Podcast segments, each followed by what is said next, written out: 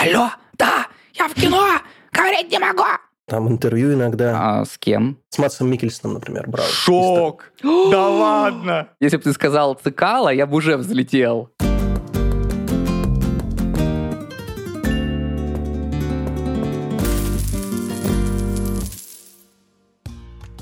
Здравствуйте, дамы и господа, с вами подкаст «Мешочек песа». Меня зовут Дмитрий Шейман. Здесь я рассказываю про историю денег и о тех, кто эти деньги придумывал, подделывал, использовал, зарабатывал, в отличие от меня, тратил или просто крал. Деньги любят счет, ну а наш подкаст — лайки. Привет, гайс! С вами Саша, редактор Мешочка Песа. Вот скажи мне, Алехандро, ты следишь за новинками кино? Ну, я не могу сказать, что я знаю даты всех релизов, но вообще я люблю ходить в кино и смотреть трейлеры, чтобы знать, что у нас выйдет. Но и если какой-то прям крутой фильм, ну, как, например, Джеймса Бонда, я очень долго ждала, и, конечно, да, я знаю, когда выйдет Я он или, молчу. или новые фильмы э, Уэса Андерса или Тарантино, например. Я скорее, наверное, по режиссерам слежу, по любимым. Вот как у тебя с этим? не очень фанатею вообще, в принципе, от э, посещения кинотеатров. Вот до пандемии я ходил где-то, ну, три раза в год это максимум. Какую-то конкретную картину я могу подождать, конечно, как Бонда, сходить и все. И вообще я жду, когда упадет цена за билет. Да, я думаю, меня многие поддержат. Бича! И по моему опыту бичарскому, самый выгодный и кайфовый способ ходить в кинотеатры в утреннее или дневное время под конец проката фильма. Меня сейчас должны поддержать многие. Билеты в это время самые дешевые. Ну, понятно, все на работе, никто не ходит. Помню, студентами мы ходили в кинотеатр «Болгария». Краснодар, Ставропольская, всем привет. А, Мы ходили до пар и очень бюджетненько кайфовали. Там билет стоил вообще ну, рублей 100, по-моему. Меня полностью все устраивало. Вот. И я вообще себе устроил кинотеатр дома на диване. Вот у меня слева под рукой проектор. Я его, когда надо, включаю. У меня тут есть приставка, ТВ-бокс, с которой я просто смотрю фильмы, и все меня устраивает. Э, И в кино я больше хожу, наверное, за компанию, вот в качестве времяпрепровождения. Потому что, ну, представь, там все сидят, это, чавкают, э, шуршат, это, извините, э, э, э, извините, идут, тебя перегораживают экран. Ну, Саш, ну да, ну, ну, Алло, да, я в кино, говорить не могу. еще пять минут говорят. Телефоны звонят. Ну, какой, ну что это? Давай вернемся к чувству ностальгии, потому что у меня тоже есть такой момент. Но это было не студенчество, это была школа. И рядом с моей школой, привет, Новосибирск, построили ТЦ. В общем, это было ошибкой, потому что два урока подряд шли мои нелюбимые. Это была физра и химия. Четенько, вот в эти 40 минут урок, ну, короче, как раз идешь ты в кинотеатр, поэтому в кино я стала разбираться лучше, чем в химии. Но не обращайтесь если- к Саше Да, за... Если вам нужно... э, Ну, ну ладно, почему-то ничего, кроме во все тяжкие, мне не Да, вспоминать. мне, кстати, тоже. Но я такое не смогу Я сделать. думаю, Извините. нашим слушателям тоже ничего в голову не пришло. По поводу кино. Я с тобой абсолютно согласна. Есть много историй, от которых очень бомбит, когда ты пришел в кинотеатр, и какая-нибудь милая девушка сидит перед тобой и светит телефоном и смотрит ТикТок, например, все трейлеры, Да, и ты с дергающимся глазом думаешь, ну окей, трейлеры, ладно, а потом начинается фильм, и она все еще сидит. Ох, ну, в общем, ладно. Но я подумала о том, что либо ты идешь в кино на какие-то фильмы, про которые мы такие, ну, это надо смотреть в кинотеатре, то есть все равно это звук крутой, да, там, ну, то есть какая-то Ну вот такая да, атмосфера, да. допустим. Ну, либо, как сейчас для меня, спасибо появлению кинотеатра художественный в моей жизни, потому что, ну, это... Спонсор нашей сегодняшней передачи, да, Саша? Надо им только позвонить и Не надо бесплатно делать рекламу. В кинотеатр под названием «Н» ха. в уездном городе, да, в уездном городе Москва. В общем, один э, кинотеатр старинный в столице нашей ну, э, родины э, на Арбате. Его отреставрировали недавно, вот он открылся. И у них политика такая, что Ах, у них нет попкорна, у них нет вот этих всех фильмов Совести у типа них нет, потому что они берут бешеные бабки за это все. Да, но это того стоит. Я знаю, что билет может стоить, не знаю, там 800 рублей, но я знаю, что когда я туда приду, да, да, да, мы зажравшиеся москвичи, но да, для меня это зажравшиеся норм. москвичи.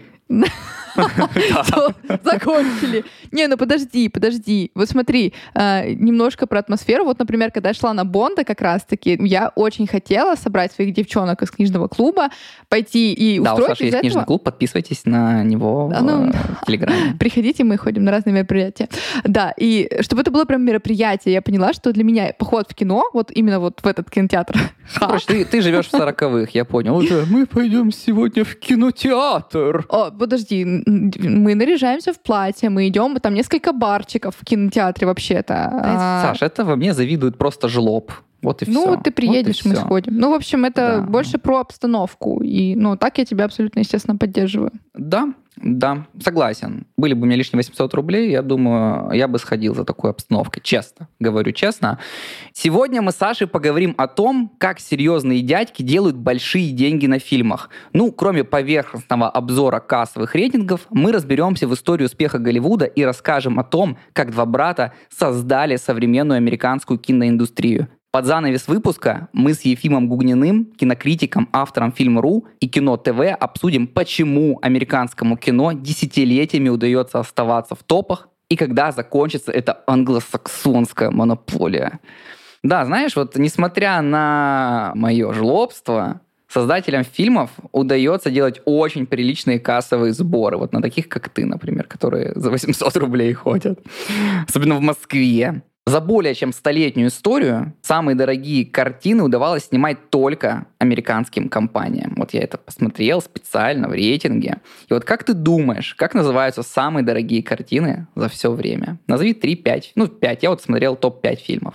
Только никуда не подглядывай. Уверена, что «Титаник», ну, потому что это культовый фильм. Так. Я уверена, что «Аватар». Откройте «Титаник». И я почему-то думала, что «Властелин колец», наверное, потому что я обожаю их. Ну, короче, я думала, что, наверное, в сторону фэнтези и чего-то такого. Два ты назвала точно верно. Это «Аватар», «Титаник». «Аватар», по-моему, на первом месте. «Титаник». Дальше у нас идут всякие «Мстители» ниже. Финал, по-моему, если не ошибаюсь. И еще несколько фильмов. Я не буду их называть, если, не буду пиарить лишний раз. Не дам американскому капитализму заработать лишние деньги. Если интересно, посмотрите в рейтинге кинопоиска. К рейтингу мы еще чуть позже вернемся. Я вообще думал, что будут другие фильмы в топе.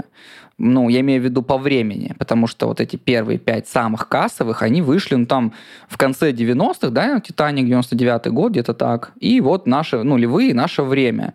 Я думал, что золотой эпохой кино были там 80-е, 90-е, ну, сколько фильмов, да, детства вот оттуда. Ну, видимо, это просто у меня ностальгия говорит. Ну, вот, э, с другой стороны, всякие там саги Гарри Поттере, Хоббите, вот твои же там «Властелина колец», «Пираты Карибского моря», они как раз были выпущены в нулевые. Они тоже есть в рейтинге кинопоиска, но стоят ниже топов. Там же, кстати, упоминаются ремейки известных нам с детства картин. «Красавица и чудовище», «Король лев», «Парк юрского периода» и другие.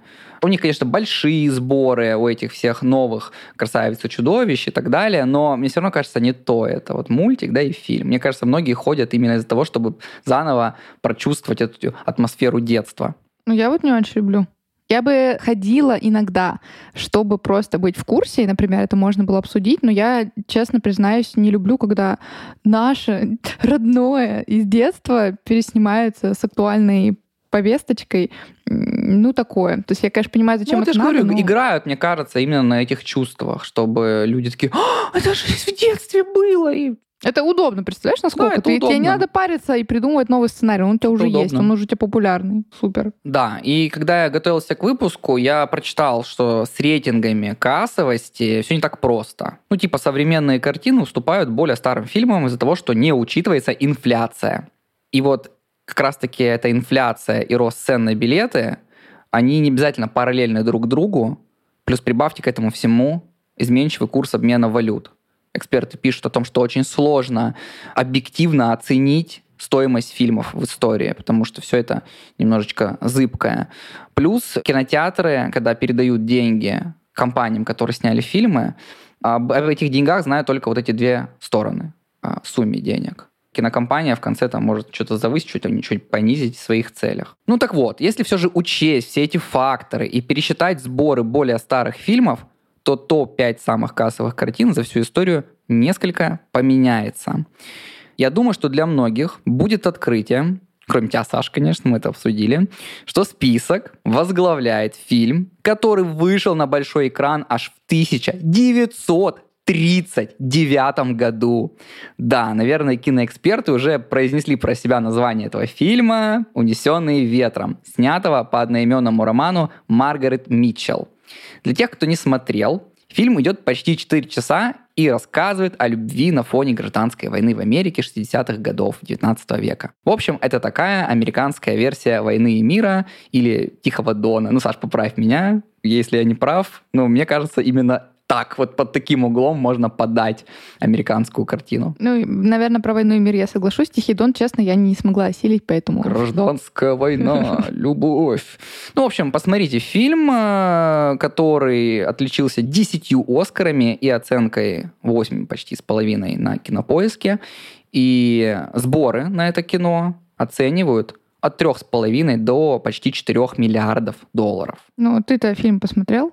Нет. Я посмотрю в самолете, когда возможно, если не буду писать новый выпуск, когда буду лететь в Новосибирск на тусовочку. Как раз 4 часа, супер. А книжку ты не читал? Да нет, куда, господи. Я учебники по истории в детстве читал. Я другим был занят. Короче, вторую и третью строчку в списке занимают уже упомянутые детища Кэмерона, «Аватар» и «Титаник». То есть здесь все стабильно. И разбавляет этот списочек э, фильм тоже с 20 века. Итак, фанаты вселенной Джорджа Лукаса. Это «Звездные войны» 77 года. Ну, конечно, замыкают пятерку лидеров. У нас «Мстители» финал. Куда же без них? Теперь я определяю реальность. А, каждая картина зарабатывала в районе 3 миллиардов рублей. Знаете, что объединяет все эти пять фильмов, кроме огромных сборов? Так точно, американское производство. А если быть точнее, то одна очень известная кинокомпания, с узнаваемого звука и логотипа которой до сих пор начинаются многие фильмы. Да, это 20 век Fox или 20th Century Fox. Саш, это вот для нашей англоязычной аудитории.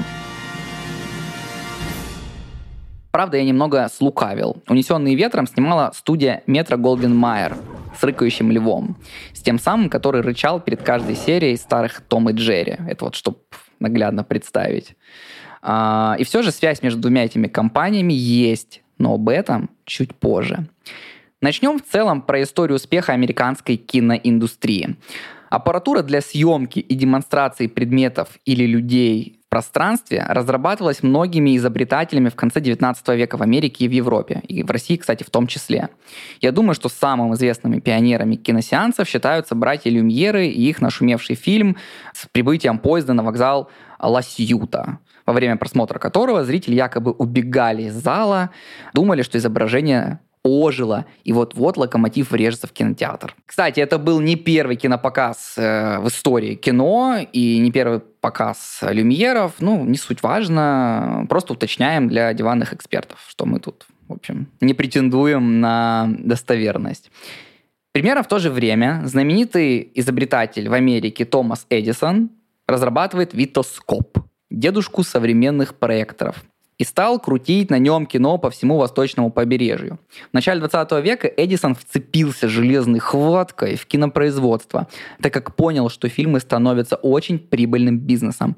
Он считал себя единоличным правообладателем всех кинотехнологий и не прекращал попытки монополизировать доходы от кинопроизводства и кинопроката в США. Ему даже удалось объединить ряд фирм, которые снимали кино на его оборудование, за что ему платили копеечку.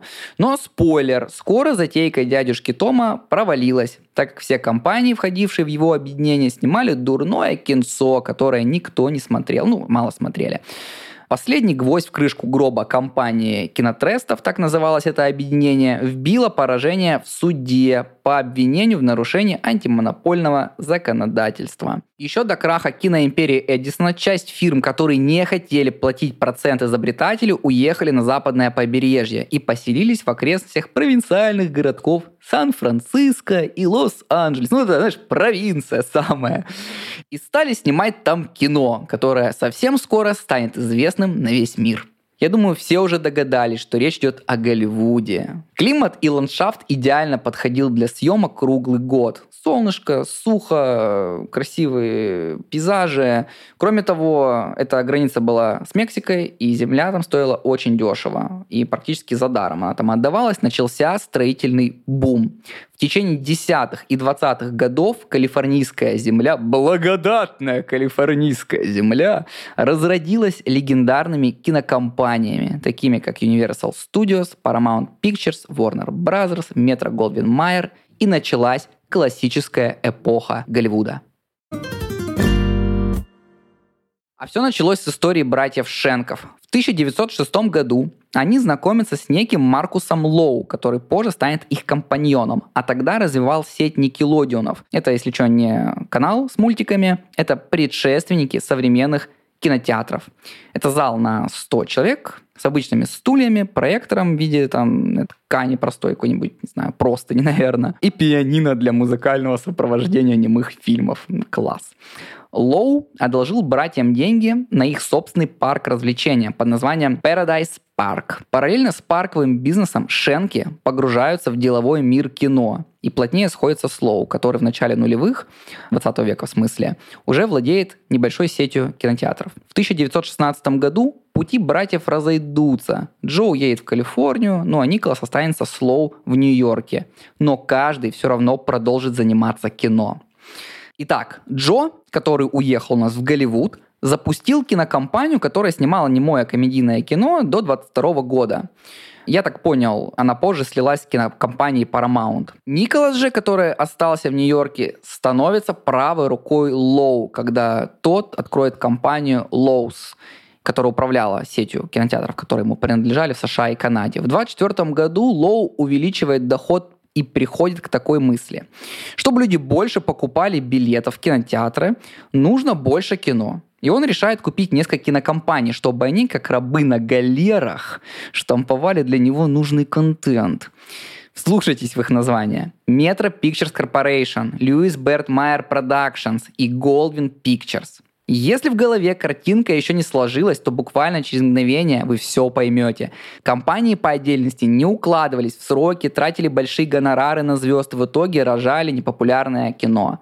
Тогда Лоу решил объединить ресурсы всех трех студий, которые у него были, и создал одну кинокомпанию, которой суждено было стать вот прям батей на американском кинорынке. Я говорю о Метро Голдвин Майер. Рычу как лев. Вице-президентом и главой объединенной компании стал Луис Майер, уроженец Российской империи. За всю работу он получал полторы тысячи долларов в неделю. На наши деньги это сейчас примерно 23-24 штуки баксов. Саш, Саш, вот что можно было, как ты считаешь, на полторы тысячи долларов купить сто лет назад? Ну, какую-нибудь... Я хотела сказать технику, потом начала думать, какая да. есть. Ну, машина. Парочку айфонов. Машину. Можно было купить дофига чего. Например, недорогой дом. Там же вообще Америка славится вот этими своими домокомплектами. То есть можно было пойти за полторы штуки купить себе домокомплектик и все. Неделю То поработал, за неделю, у тебя есть дом. За неделю ты купил себе дом. Да, ну я думаю, там еще с землей надо все уладить, ну чтобы все было чин чинарем. Ну за две Но не недели. суть, не суть. Да, за две недели у тебя уже участок есть. да. А, Но учитывая, да, цены в Голливуде, можно было прямо в Голливуде что-нибудь построить. Если две недели откладывать ЗПшку, то на работу потом можно ездить на новеньком Крайслере представительского класса. Помощники Майера получали почти в три раза меньше, но все равно, простите, ну, копили бы на дом не неделю, а три или две там, да? Шок. Такие зарплаты Лоу и Шенк брали не с потолка. Кинобизнес в ревущие 20-е приносил очень серьезные доходы. Да и не только кино. Промышленность развивалась бешеными темпами, и заводы выплевывали огромное количество товара. Стоимость на недоступные до войны машины, радиоприемники, продукты химической промышленности, технику, да, Саш, айфоны, и те же походы в кино резко снизились. Люди покупали то, что раньше не могли себе позволить, рождалось общество потребления. Да, мир в 20-е будто сошел с ума. Прям как сейчас. Посмотрите или прочитайте «Великого Гэтсби» Фиджеральда, чтобы окунуться в атмосферу того времени. Мне прям захотелось, знаешь, заново ощутить это все, этот лоск, этот блеск. Но вернемся в кино. В США обычные люди из среднего класса ходили в кино каждую неделю. И это, по сути, в начале 20 века. Напомню, что у нас в это время еще электричество не во всех избах было. Не до кино, как говорится. Метро Голдвин Майер за первый год заработали почти 5 миллионов. Прикинь, сколько Крайслеров или там домов можно было купить. А за первые два выпустила более 100 фильмов. Успех был связан с тем, что студия с «Рычащим львом» нашла незаполненную нишу. Фильмы для того самого растущего среднего класса. Прикол в том, что компания даже пыталась поднять уровень своих картин в надежде, что публика последует за качеством. Но нет, массам нужно было зрелище. Типа несчастная любовь, убийство, страсти. В общем, сублимировала тогда публика точно так же, как мы сейчас. Ну вот вряд ли, да, после рабочего дня на заводе или в конторе тебе захочется смотреть психологическое кино. Там, там давай, Хичкок, я хочу, я хочу разгадать тебя сейчас с книжечкой Тут э, на перевес. Ну не суть. В общем, все прекрасно. Метро Голдвин Майер снимали кинцо для широких масс, люди его смотрят, контора зарабатывает и становится влиятельней. Ну да, звучит все логично. И для наших дней, я думаю, после того, как ты пять дней поработал головой, то тебе в пятницу вечером хочется что-нибудь лайтовенькое. Хотя время от времени ты сейчас просто сказал про Хичкока, и я подумала, боже, это я тот человек, который своему молодому человеку говорит, ну что, может быть, сегодня Хичкока посмотрим? А он такой, нет, давай что-нибудь попроще. Вот ты Попроще. И, вклю- и включает, я не знаю. балабану. Да, да, было, блин, да. Ну, давненько груз э, не смотрел. Мне вообще тяжело дается, на самом деле, психологическое кино. А, Мне надо как-то вот преодолеть барьер внутренний, чтобы мне кто-то вот сказал, а давай посмотрим. Вот с кем-то я могу посмотреть. Или одному мне надо прям вот поймать настроение. Обычно я смотрю ютубчик, блогеров этих всех, э, не буду рекламировать никого, ха-ха. И Симпсонов, например. Симпсонов, Гриффинов, американского папашу, вот мультики. Я посмотрел, расслабился, ха-ха-ха, поржал вот этими жопами, шутки про жопы, э, про секс, про грязь, про запретные темы. Ты такой, класс, все. Ну, это после рабочего дня, вот именно, вот если хочется что-то такого посмотреть лайтовенького.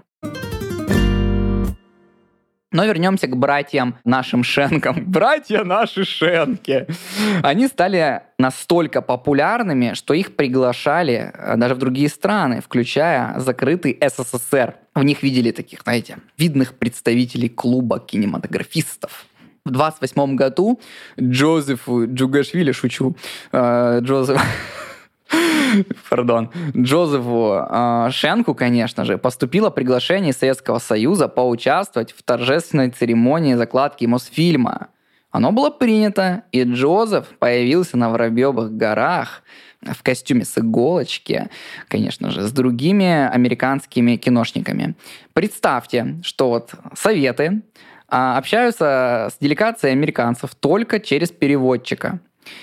И тут один из э, участников этой группы вдруг начинает говорить на чистейшем русском. Та-та-та-та. Что? Да, вы не ослышались. Николас и Джозеф Шенки – это Николай Михайлович, Иосиф Михайлович Шейнкеры. Да, наши, наши люди, как говорится как говорят у нас в Одессе. Это их настоящие имена. Они родились в Российской империи в конце 70-х годов 19 века. Конце столетия из страны уезжало много евреев, которые опасались за свою жизнь вот, из-за погромов, которые творились тогда. Шейнкеры решили не ждать православного гнева, молча э, одобряемого царем, и в 1892 году отправились в Штаты, где вся семья сменила фамилию на американский лад. Первые деньги братья заработали на продаже газет, мытье посуды в кафе и работая в аптеках. Позже они выкупили за 600 баксов эту аптеку и через 3 месяца продали ее за 3 500. Нормально, да, так, Саш? Приличный капиталец. И все свои инвестиции они направили на новый бизнес пивную Old Barrel в парке развлечений Форт Джордж. Э, Я думаю, э, я даже смотрел, не сохранилась, конечно же, эта бочка старая. Но, я вам так скажу, в Новороссийске есть кафе «Бочка» на набережной. Ее не снесли, ее как при Брежневе поставили. Вот заходите в Old Barrel in Новороссийск и спокойно там пейте Drink пиво. Да, спи- спокойно там. Вам нормально тут там отдохнуть, все вот в порядке.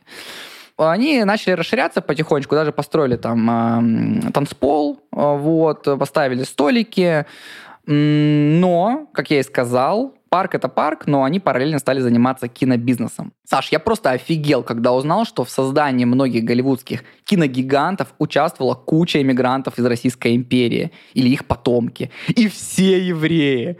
Родители основателей Warner Brothers из России. Мать владельца Columbia Pictures в свое время бежала из России. Продюсер «Унесенных» Дэвид Сельзник был сыном иммигранта из Киева Лазаря Железняка.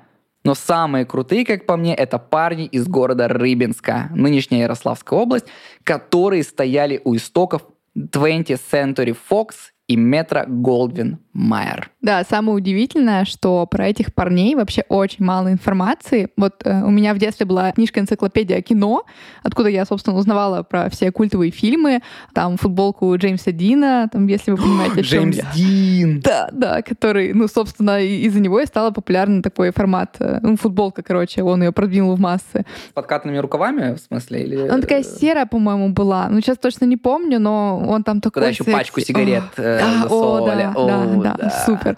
А, там были кадры из фильма «Птицы» Хичкока и Мгм. даже из «Андалузского пса». Это, Нормально у тебя энциклопедия была. да, если вдруг кто не знает, это не то, что я такой киноман. Вот «Андалузский пес» — это то, что на экранах показывали, как разрезается человеческий глаз. И я, естественно, человек, который такой, вау, круто, Да, это найти». дадаистское кино, очень такое нишевое, экспериментальное, да, в свое время было. Но мне кажется, оно и сейчас может Да, таким я думаю, сейчас остается. столько говна, извините за выражение, ну, такого прям, которого жес- жескача. Ну вот представь, какие годы, я не знаю, но я нашла, помню на Ютьюбе, естественно, это не 20-е, человеческий 30-е, глаз, наверное. а коровий разрезался, но зрелище вообще не для слабонервных, я один раз посмотрела, больше не хочу. Вот, но тем не менее, в этой книжке, да, про историю Голливуда, про все фильмы, ни одного слова не было про этих ребят из Рыбинска, и, по сути, о них я узнала в самом городе, куда мы ездили любоваться старинными вывесками. Тут такой небольшой автопчик про город, потому что, мне кажется, можно пару слов сказать про их родину. А в Ну, 2018 году а, местные власти решили, Администрация что... Рыбинска, прошу обратить Да. внимание. Да, пожалуйста, э, послушайте. В общем, как раз-таки администрация решила, что местному бизнесу нужно заменить свои наружные баннеры на вывески в дореволюционном стиле. И все баннеры трушно изготовили из дерева и металла, а выводили буквы и раскрашивали их художники вручную по старинным технологиям. Как пиросмания. И чтобы избежать неточностей, правописание проверяли по старинным учебникам русского языка. Я думаю, что в нашем телеграм-канале мы выложим фотографии Рыбинска, чтобы вы посмотрели, как это выглядит. И, кстати, недавно в новостных каналах появлялись фотографии курьера, по-моему, Delivery, они сделали тоже Да. дореволюционную форму. Очень круто это все выглядит. И вкус Да, вил есть- с твердым знаком да, на конце. и магнат там с э, ижицами и вот этими. Ну, то есть это очень круто выглядит, и я думаю, что советую, в общем, съездить и, и центр города Ну посмотреть. все, минутка рекламы Рыбинска Ярославской области подошла к концу. Вернемся к нашим шенкам. Я сказал вам, что Николас у нас становится замом э, правой рукой Лоу и возглавляет, по сути, метро Голдвин Майер. Но вернемся к Джо, который у нас в Голливуде. Благодаря своим связям в мире кино он смог стать президентом компании United Artists. Я думаю, вряд ли сейчас кто-то об этой компании что-то знает, слышит, но тогда это было детище четырех известных актеров. Оно появилось в 2019 году, и знаете, из всех актеров, вот честно, я думаю, вы ёкнете только на Чарли Чаплине. Все остальные, ну, малоизвестной широкой публике. Актеры специально создали свою компанию, чтобы освободиться от диктата продюсеров-капиталистов и самостоятельно контролировать свои проекты. Ну, типа, знаешь, там, хочу, снимаю это кино, хочу, не снимаю, не на дядю буду работать, а на себя. В первые годы своего существования ЮА, я, с вашего позволения, буду так назвать коротко, снимали довольно кассовые фильмы, но слишком медленно. Став президентом, Джо Шенк пытался решить проблему путем сотрудничества ЮА с МГМ. МГМ — это у нас Метро Голдвин Майер который управлял Николас. Ну, такие, ну, слушай, бра- братан, слушай, давай там, короче, замутим, что ты, мы с тобой там, ну, чё?» ну, я думаю, они там договорились по телефончику, который только-только появился, А, и они хотели создать новую компанию, чтобы просто эффективнее продвигать фильмы. Они хотели сохранить обе компании, им нужен был фирменный стиль и репутация ЮА, и они просто хотели применить налаженные технологии дистрибуции МГМ. Такое единое детище с сохраненными именами. Но на предложение согласились все, Кроме Чарли Чаплина. Мне кажется, он жестами свое несогласие выразил и усами шевелил. В общем, проект провалился, и ЮА медленно стала приходить в забвение. Компания снимала в основном немое кино, а к началу 30-х уже появились первые звуковые фильмы. Все последующие десятилетия компания практически не снимала своих фильмов, а занималась только дистрибуцией независимого кино. 60-е годы стали самым удачным периодом для United, United States. Ха! И для United States тоже! Ха! Шучу, у них Вьетнам был, у них неудачно это был период. Так вот, для United Artists 60-е стали самым топчиком. Компания смогла хорошо заработать на Бандиане, между прочим, Розовой Пантере, спагетти-вестернах Серджио Леоне, и э, я вообще-то удивился, когда узнал, что эти фильмы были непопулярными, и другие компании считали их неперспективными, рискованными. Ну, лол, короче. United Artists такие, давайте сюда, мы заработаем на этом сами. А, кстати, они также занимались дистрибуцией роки.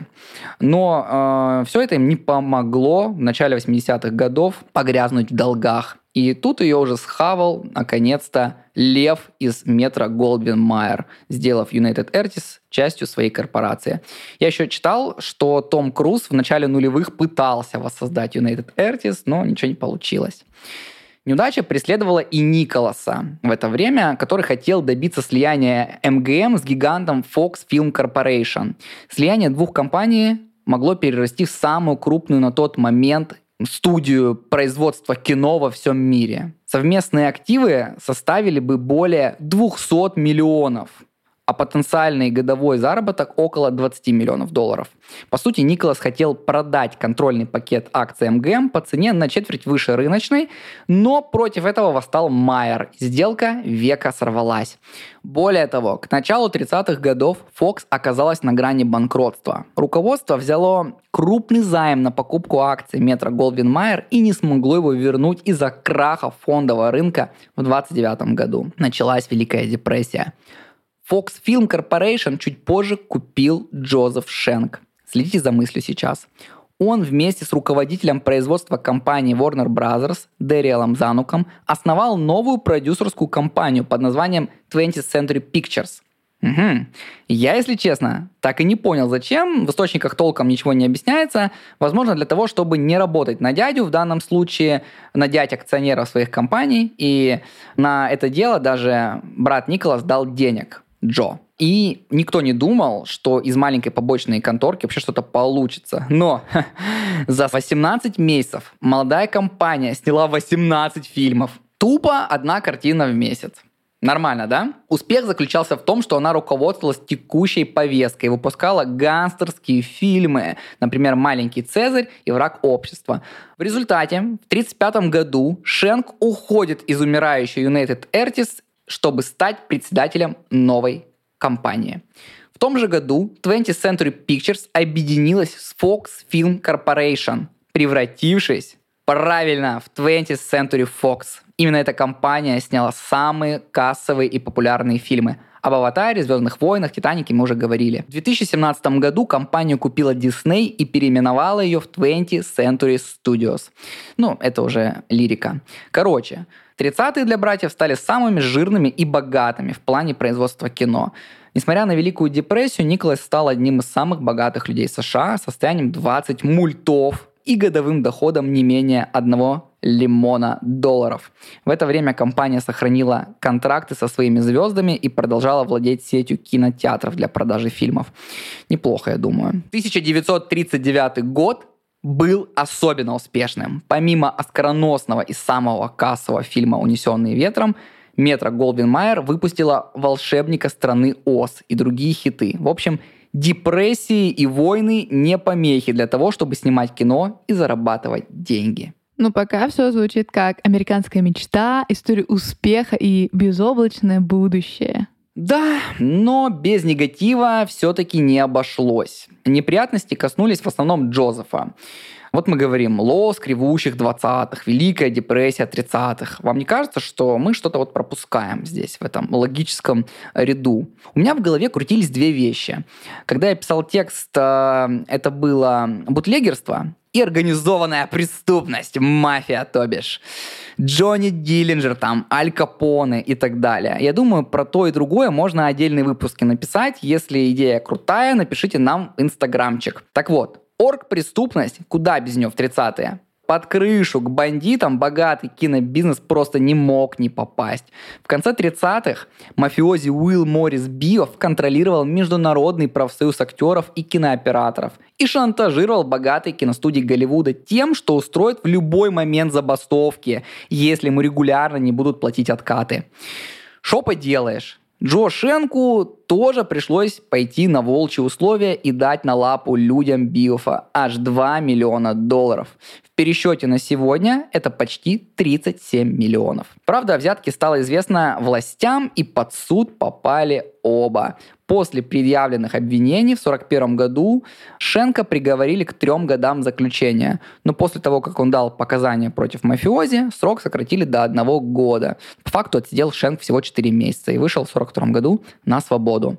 Он вернулся в 20th Century Fox, и без проблем возглавил, знаешь, судимость, казалось бы, да, он все равно возглавил производство. В то время предприниматель познакомился с начинающей актрисой Нормой Мортенсен киноведы сейчас такие, а, да, и так потирают ручки, потому что знают, кто это. В 47 году Шенк помог ей получить роль в фильме. Мы знаем, да, как помогают э, режиссеры молодым девчонкам, но я вам сейчас э, скажу насчет этого сразу. Он помог ей заключить контракт с Columbia Pictures, и в 50 году Мортенсен снялась в фильме «Все о Еве», после которого стала всемирно известной как Мэрилин Монро. Тут, кстати, вот про их отношения сразу отмечу. Все источники англоязычные, которые мне попадались, везде упоминалось, что они говорили, что у них только платоническая любовь, а, она там жила в его особняке, в новодельном доме, и даже после смерти купила ненадолго его вот этот особняк, но потом продала. Но знаем мы Мэрилин Монро, ну, эту штучку, да, дрючку, о связях которой ходило много слухов с разными известными людьми, но... Но, тем не менее, парень из Рыбинска и Мерлин Монро, ну... Да, да, пожалуйста, Почему нет? нормально. А вам слабо? В 49 году Джо попытался уйти в отставку с поста продюсера 20th Century Fox, но ему не дали. Повысили пенсионный возраст тогда просто. В течение последующих 10 лет, которые оказались последними для Шенка, он получил почетный Оскар и звезду на Аллее Славы. Считаю, у нас это премию Сталина и звезду Героя социалистического труда. Джо скончался в 1961 году, а Советский Союз полетел в космос. Я не мог не сказать. Николас пережил его на 8 лет. Ну а сейчас, как и обещали, мы поговорим с кинокритиком, автором film.ru и кино ТВ Ефимом Гугниным. Обсудим, почему американскому кино десятилетиями удается оставаться в топах и когда закончится эта англосаксонская монополия. И давай, Ефим, расскажи о себе. Действительно, Ефим Гугнин, действительно кинокритик. Пишу на Фильм.ру, Кино ТВ, на ОКО, еще куда-то. Рецензии пишешь, правильно? Или... Да, ну не, не только, там интервью иногда, иногда А, какие-то там кем? подборки. С кем? Да. С Матсом Микельсоном, например, брал. Шок! Да ладно! Не один на один, правда, не настолько круто. Это там было где-то четыре журналиста и Микельсон. ничего себе. Чтобы ты понимал Да, вот да. мою планку а, в кино, если бы ты сказал цикала, я бы уже взлетел. Я бы просто уже улетел. Я, я, я, кстати, не уверен, что с Цикало проще взять интервью, чем с Микельсоном. Ну, потому что он просто приезжал в Россию, промотировал Так. свой фильм, и, в принципе, давали как бы всем изданиям э, с ним А поговорить. что за фильм он... Арктик. Я не помню, как он у нас перевели его. Блин, нет, не Затерянный во смотрел. льдах или как-то так. У нас, короче, Нет. фильм, где он выживает в арктической пустыне. Ну, там практически фильм одного актера. Каких больше рецензий на фильмы, в смысле, американские, на европейские, на русские? Да на американские, конечно, потому что их выходит больше. Они просто они зрителям интересней. Хотя российские фильмы, насколько я знаю, по статистике сайтов и так далее, тоже хорошо собирают. Удивительно. Просто такое ощущение иногда, что про российское кино и про российские сериалы, тем более, читают как будто бы другие люди. То есть это отдельная аудитория, которая существует вне, скажем, такой мейнстримной интернетовой аудитории, то есть вне условно хипстерского мира, в котором мы все живем Мгм, в той или иной мгм. степени. То есть мы этих людей не встречаем в жизни, мы с ними не общаемся, но их много. Которые смотрят русское Не, кино? ну, ну, определенное русское кино. Понятно, что есть русское кино, А. которое вполне находится в контексте, ну, там, того, что все смотрят. Ну, хайпа. да, то есть там какой-нибудь фес- фестивальный, то есть ну, какой-нибудь Звягинцев там и так далее, Э, Балагов, Кира Коваленко вот теперь и так далее, там то, что на кинотавре показывают. Но есть и русское кино, как- про которое мы вообще, не- может, и не слышали особенно, особенно и русские сериалы, которые там на НТВ выходят, и на России-1, про которые я, например, не слышал, но которые на сайте могут собирать, ну, рецензии на них э, больше, чем там на какой-нибудь новый любопытный фильм э, с средним бюджетом. А это хорошие фильмы, ну вот объективно, или это просто, ну вот это пургам, мусор, который каждый, там, не знаю, месяц появляется на России один? Ну, я думаю, скорее второе. Вот это, да. Ну, ничего на самом деле Но они удивительного. затягивают. Я помню, что мы были в Мурманске, и что-то у нас был перерыв в номере, мы сидели, и был телек, ну, как бы делать было нечего, надо было там скоротать время. И мы включили, и там шел сериал про бабушку-гадалку слепую. Блин, он был такой интересный А почему, вообще. почему затягивает? Вот я, Я хотел знаю. вопрос задать. О, понимаешь, бывают такие вещи, которые настолько плохие, что ты не можешь оторваться. Вот ты прям смотришь, это ты, как ТикТок. Ефим, вот который ты типа вот залипаешь, Ну, и оно только. Потоком, да, идет. Ну, вроде каким-то. того, Поток я, сознания. Я сериал, который затягивает, вспомнил, что мы с коллегой, когда ездили на кинотавр, мы просто каждый вечер приходили домой, ну, в квартиру, которую снимали, включали телевизор, и каждый раз там был сериал «Детективы». И мы такие, ну, наконец-то. Ты же весь день смотришь на кинотавре, там, всякую аркуху. Приходишь, а там детективы. Думаешь, ну, хоть что-то в этом мире стабильно. Надо расслабиться. Как бы они никогда не разочаровывают. Ну, а как ты считаешь, вот что не так с российским кино? Вот как массовым, так и вот, ну, скажем так. Мне кажется, на самом деле оно с последние годы все лучше становится. То есть я не могу сказать, что меня расстраивает тенденция, куда движется российское кино. Каждый год... То есть у него хорошее будущее. Я думаю, если, да, ничего не сломается, особенно с какой-нибудь там политической стороны, вполне. То есть в этом году много российских фильмов, которые мне действительно понравились. То есть есть там, и, ну, из фестивалей, там какой-нибудь «Капитан Волконогов», мне кажется, очень классный. Он в прокат в следующем году уже выйдет. Петров в гриппе мне нравится. Мама, я дома. Это тоже Сокоровская школа. И они все снимаются в Да, России, да. правильно? А на какие деньги? Ну вот я знаю, вот смотри, чтобы ты понимал, я вообще дилетант в этом всем. Я не знаю, как устроен кинобизнес, э, вот не знаю этого механизма. И как я вижу это все. Есть Министерство культуры, и оно выделяет деньги разным, как мне кажется, студиям на съемку там того или иного кино. Возможно, даже есть какие-то конкурсы, может быть, есть какие-то заказы, я не знаю. И они берут часть этих денег, у них есть еще, может, какие-то свои спонсоры, и они потом снимают, производят какое-то кино, там какой-нибудь Т-34 условно. И мы потом это все хаваем в кинотеатрах. Вот как я Мгм. вижу эту картину. А вот как это устроено на самом деле, особенно у кино, которое не крутится в кинотеатрах российское? Ну, действительно, да, у нас Министерство культуры очень важный эм, как сказать, Донатер. Да, можно и так сказать. А, В индустрии, насколько я знаю, действительно есть конкурс, то есть студии приходят и питчингуют свои проекты, приходят питчи. Знаете, что такое питчи? Ну, я думаю, знаете. Потому что это не только киношный, в принципе, термин. Ну, то есть, когда люди выходят и презентацию, условно, как в школе делают, только, А, да, ну, презентацию, да. Они там рассказывают, кого они хотят актерами видеть, кто у них уже, например, заявлен на проект и так далее, там, про сюжет, э, сколько им нужно денег. Вот. Короче, присуха, пресс-конференция. Да, да? типа того. И есть у Фонда кино Министерства культуры совет, состоящий из там стальки-то людей, где есть режиссеры и там критики, э, и, ну, в смысле, журналисты, и продюсеры и так далее. И они вот выбирают из этого. И есть два отдельных конкурса. Один для студий мейджеров российских, их, по-моему, там 5 или 4, я вот сейчас точно все не назову. На них выделяют сумму в два раза больше, чем на всех остальных. Вот. Э, И, соответственно, они приходят ну, с более крупными какими-то проектами.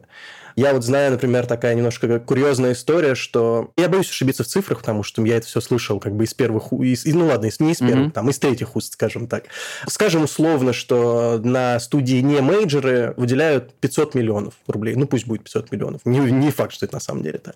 А, и пришла студия, которая делает фильм Клима Шипенко, который сейчас в космос, который летал, чтобы его снять. Вот, и они запросили все 500. Ну, то есть остальным студиям ничего бы не досталось, если бы им дали все 500, но они дали. То есть выделяется 500 миллионов в год или что, как это вот, на съемку кино в России? Ну, да, на не мейджоры, да, а, например, на мейджоры там миллиард. Ну, это, я говорю, это не точные цифры. Ефим, извини, что такое мейджор? Мейджоры, ну, большие студии, самые большие, там, самые большие пять А, студий, которые, которые больше всего студии. сборы. Слушай, а я правильно понял, и вообще правильно вот я понимаю, что получают деньги не только те проекты, которые снимают пропагандистские картины, ну не пропагандистские, а которые идут, можно сказать, в русле идеологии, настроений властей, а просто те компании, которые крупные, у которых во главе известные имена, э, где снимаются известные актеры, и у них уже есть рейтинг, репутация и все такое. Да, конечно. Ну, то есть, э, там еще интересная деталь э, про спонсирование фонда кино. У них есть возвратные деньги, есть невозвратные деньги. То есть, возвратные Так, это деньги нужно им вернуть. То есть, нужно, чтобы фильм окупился. Типа отбить в прокате, да? А есть невозвратные деньги, которые возвращать не надо. А, ну кредит, Ну да, только беспроцентный. займ. Вот. И, соответственно, такой. по идее, э, каким-то фестивальным фильмам, более авторским каким-то вещам, которые явно не соберут много денег, им там дают невозвратные, например. Просто чтобы они могли их снять, чтобы... Ну, это какие-то уже более престижные проекты. Что есть у нас огромное в обществе недоверие к фонду кино, потому что, понятно, там много фильмов выходит плохих, у которых в начале в титрах Вот, э, да. появляется их логотип, но они много хороших вещей спонсируют. Они, в принципе, спонсируют практически все, что в России делают. Поэтому... Самое популярное, самый популярный проект фонда кино и самый ничтожный, который просто провалился с треском в прокате. Из последнего этот «Вратарь галактики» точно очень много на него денег потратили, и он жутко провалился. Я даже не слышал. И, э, кстати, на него тоже Бэткомедийно есть обзор. Там про все это рассказывает. Это он провалился, да, как фильм? Да, он, он провалился, его делали очень долго, очень много денег потратили. Но там у него большая часть денег, я так понимаю, была возвратная, потому что с ними судятся теперь фонд кино. То есть они их не смогли вернуть. И если, если ты не возвращаешь деньги фонду кино, то ты потом уйдешь в суд. У нас еще есть фонд Кинопрайм. Он не так давно появился. Его Абрамович сделал. И он как такой, э, ну, как сказать... Соперник? Ну да, да, да, конкурент. Хотя есть фильмы, которые спонсируют и фонд кино, и кинопрайм. Никто не запрещает тебе брать деньги у обоих. И, в принципе, фестивальное, фестива- Ну да, фестивальное кино вообще часто так делается. Ну, то, которое явно не окупится и не отобьет свой бюджет, а они собирают деньги часто по, по грантам каким-то, по... Гранты, да, только хотел по сказать. международным даже. И вот я помню точно фильм «Братья Систерс», не знаю, слышали, нет, э, с Жака Диара. Да. Да-да-да. Вот э, там, если посмотреть список компаний, которые него вложили денег, их очень много. И они все из разных стран. То есть они собирали там по чуть-чуть свой бюджет, потому что явно одна студия не будет оплачивать там такой ревизионистский, неторопливый вестерн, который провалился в прокате, естественно, потому что он и не был создан для того, чтобы быть кассовым хитом. А что в России вылетело в топ вот последнее время, на что фонд кино выделял деньги?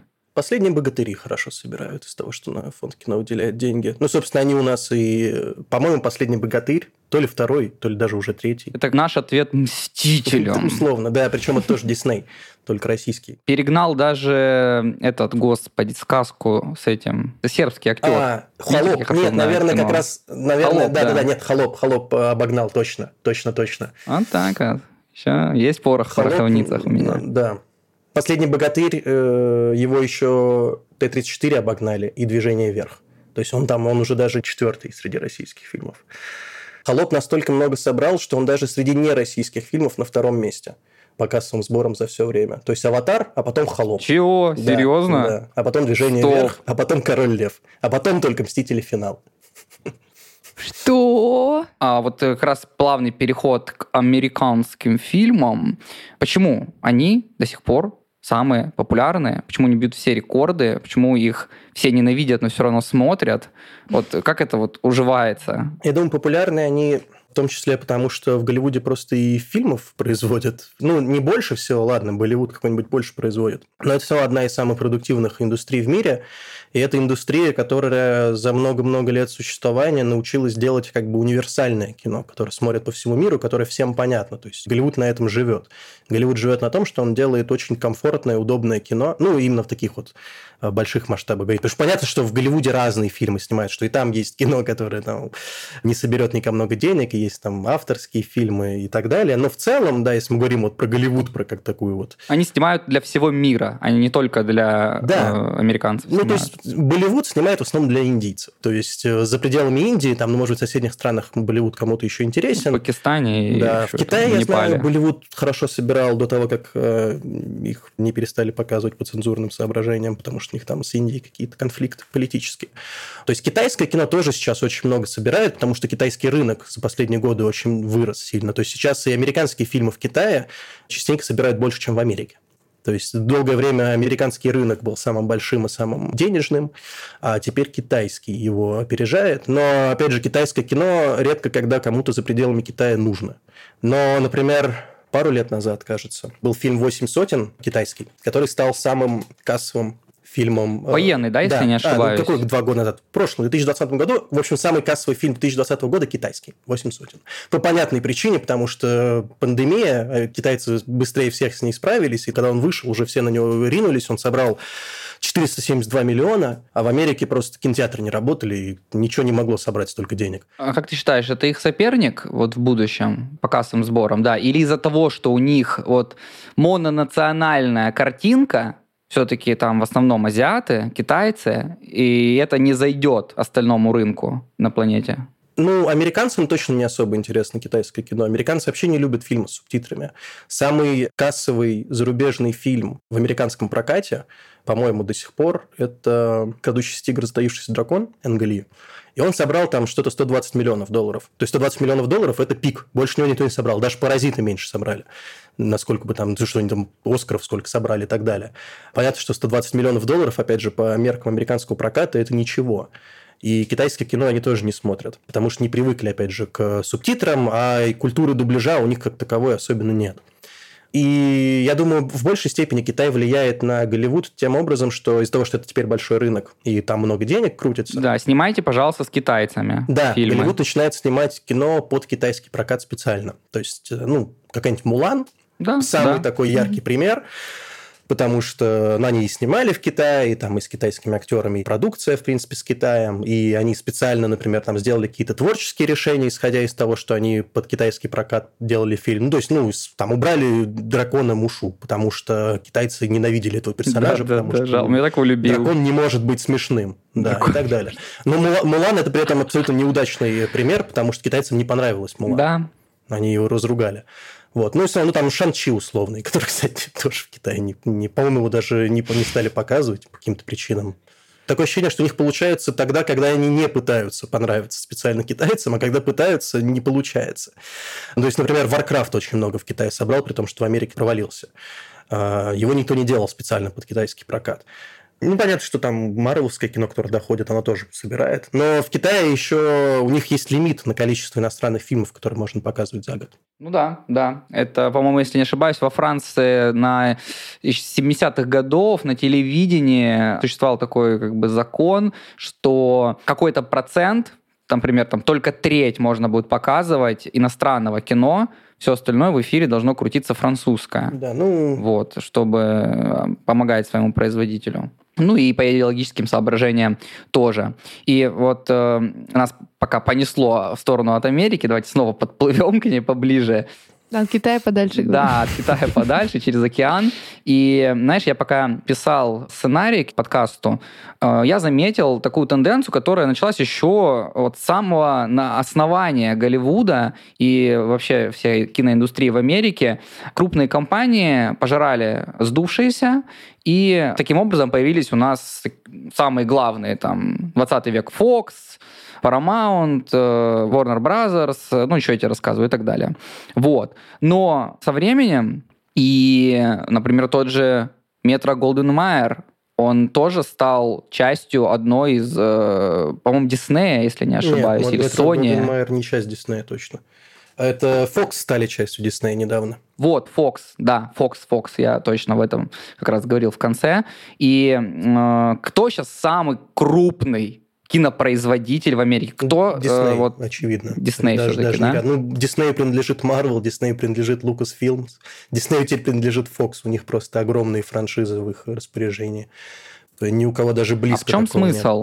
Зачем они, ну, например, сохраняют название этих компаний, вообще сохраняют эти компании как, не знаю, подразделения своей огромной машины? Почему они их просто вот не берут их ресурсы, их базу, не вписывают в Disney говорят, все, вас больше нету, есть только Disney? Это, э, ну, я думаю, это из э, соображений руководства, то есть проще, когда у тебя есть какие-то ветви в твоей компании, mm-hmm. когда там каждый Вот вы снимаете своей... это, ну, да, вы да, снимаете да, да, то-то. Отчасти это проблема бренда. То есть, например, Disney еще до того, как начали вот все скупать, они, например, специально основали компанию внутри Disney, Touchstone Pictures – Наверняка много раз видели ее логотип. Угу. Ну, чтобы через нее выпускать э, такое, ну, более взрослое кино. Потому что Дисней у всех ассоциируется... Да, конечно, с, мульт, с мультиками. Замок, звездочка падает.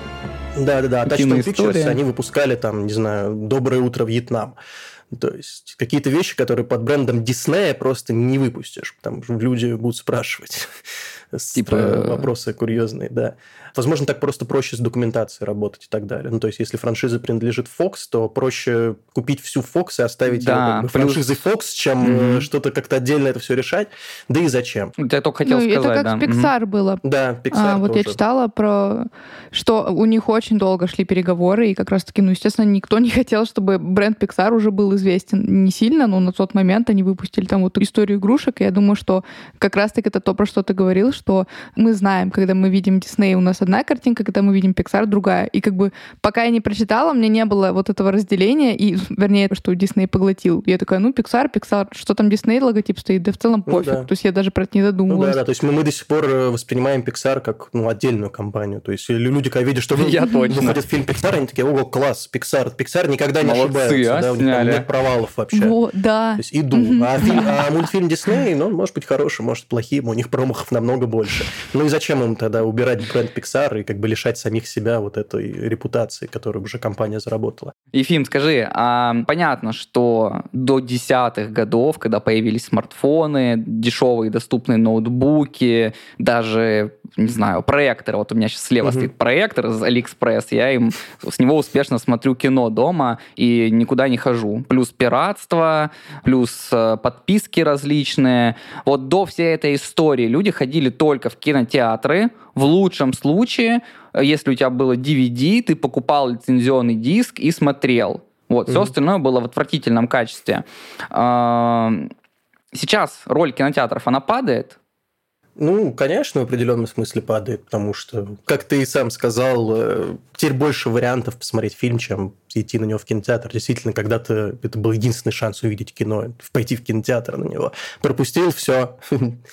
Ну вот почему тогда, если все качают, все смотрят там, не знаю, переводы там разных русских, российских студий, э, на чем зарабатывает большое кино, если люди не ходят в кинотеатры, стали меньше ходить? Откуда они берут деньги? Все равно ходят. Людей, в принципе, больше стало, если что-то пошло с тех времен, когда не, не было вариантов после, кроме кинотеатров. Потому что это... Плюс цены выше, цены да? Цены стали выше. Но вообще кинотеатр больше зарабатывает на попкорне, чем на билетах в кино. Ну, попкорн-то в кинотеатр капает, а не... Ну, это кинотеатр, а... да. Студия не получает деньги с попкорнов. Но студии вот из-за этого как раз, из-за того, что появились стриминги и так далее, сильно упало количество среднебюджетных фильмов так называемых. То есть кино, которое стоит там, ну, 50-60 миллионов. То есть чем дальше идет развитие стримингов, тем сильнее образуется разрыв между дорогим кино и дешевым. То есть сейчас в кино в основном попадают либо очень дорогие блокбастеры, марвеловские, например, которые стоят там 200 миллионов, 150 миллионов и так далее, потому что только такое кино окупает э, затраты. На дорогие фильмы люди все еще ходят, им все еще важно посмотреть его на большом экране, в IMAX, им в конце концов Атмосфера они не хотят важна. ждать. Да, и они плюс не хотят ждать, пока он появится в сети, потому что это будет не скоро. Ну, как сейчас, например, там некоторые студии уже быстро выпускают из-за пандемии, но все равно. В общем, им важен, да, этот экспириенс кинотеатральный. Либо наоборот, очень маленькое кино, которое с большей вероятностью окупится. То есть, например, на этом там э, всю свою студию построил Джейсон Блум, студия Blumhouse. А, например, фильм «Прочь» они выпустили. Вообще очень много фильмов. «Паранормальное явление» – то, на чем они изначально поднялись. Mm. То есть, это кино, которое очень э, мало стоит, mm-hmm там, Но зашло знаю, очень дороже многим. 5 миллионов, он там 10 миллионов он особенно не снимает, но если оно окупается, оно окупается по-крупному. То есть паранормальное явление, оно там бюджет свой отбило в несколько сотен раз. По-моему, первая часть паранормальное явление – это рекордсмен по соотношению сборов и бюджета. Вот насчет бюджета. А Кому сейчас, вот может имя есть или несколько имен, кто больше всех сейчас получает в Голливуде из актеров а, за ну, съемочный день или за проект, я не знаю, как платят? Насчет съемочного дня и проекта не знаю, потому что они, видимо, не особенно эту публикуют информацию, но каждый год есть рейтинг самых высокооплачиваемых актеров. Там уже пару лет, а может и три, Скала Джонсон. О, первом конечно, своей текила еще которую он рекламирует налево и направо. Извините, я подписан на него в Инстаграме, не знаю почему. Да. Я, кстати, я посмотрел, проверил про нормальное явление, точные цифры, да, он стоил 15 тысяч долларов, а собрал 193 миллиона. Учитесь, как надо снимать кино. Вообще, как надо делать деньги. Да. А у меня вопрос про кинотеатры. А Они зарабатывают на... Короче, вот показывают трейлеры. Они с этого получают что-то? Или я, я просто пытаюсь понять взаимосвязь, почему раньше, ну, типа, там, не знаю, я помню, ты приходишь в кино, ты знаешь, что трейлеры идут там 5-10 Мгм. минут. Сейчас ты приходишь в кино, ты знаешь, что они идут полчаса. То, что увеличилось количество, это зависит, например, от того, что там за время пандемии они там э, меньше зарабатывали, и сейчас они еще больше стали трейлеров. То есть ты спокойно можешь на 40 минут опоздать, и фильм не начнется. Думаю, да, у них договоренности есть определенные со студиями. То есть это от студии идет. Студия решает, какие э, будут трейлеры перед их фильмом. Поэтому обычно перед фильмами Диснея все трейлеры фильмов Диснея. То есть, и я думаю, да, у них есть определенные договоренности, по которым просто студии за это доплачивают. Потому что кинотеатрам-то самим абсолютно невыгодно долго трейлеры ставить. Им нужно, им сеансы надо забивать как, как, как Больше, можно да, больше. а прогнать. получается, время только отнимает. И они меньше могут фильмов вставить за день. Зачем им это надо? То есть, они бы лучше Человека-паука еще одного поставили туда и заработали бы еще кучу денег. Конечно, я думаю, деньги там имеют место. Вот что я хочу добавить, дорогие слушатели. Обязательно подписывайтесь на социальные сети Ефима. Ефим, озвучь их, Да. пожалуйста. Ну, у меня есть телеграм-канал с очень э, легко запоминаемым названием Ефим Гугнит. То есть это просто мое имя, только там Т в конце. А, И все, больше у меня нет. Подписывайтесь на телеграм-канал Ефим Гугнит. Вот, я там действительно гугню иногда. Это был подкаст «Мешочек Песа». С вами провели время Дима и Саша. Наш подкаст выходит при поддержке ВЗО и Small Talk студии «Суть». Смиренно напоминаем вам про лайки и репосты. Услышимся позже. Пока-пока. До свидания.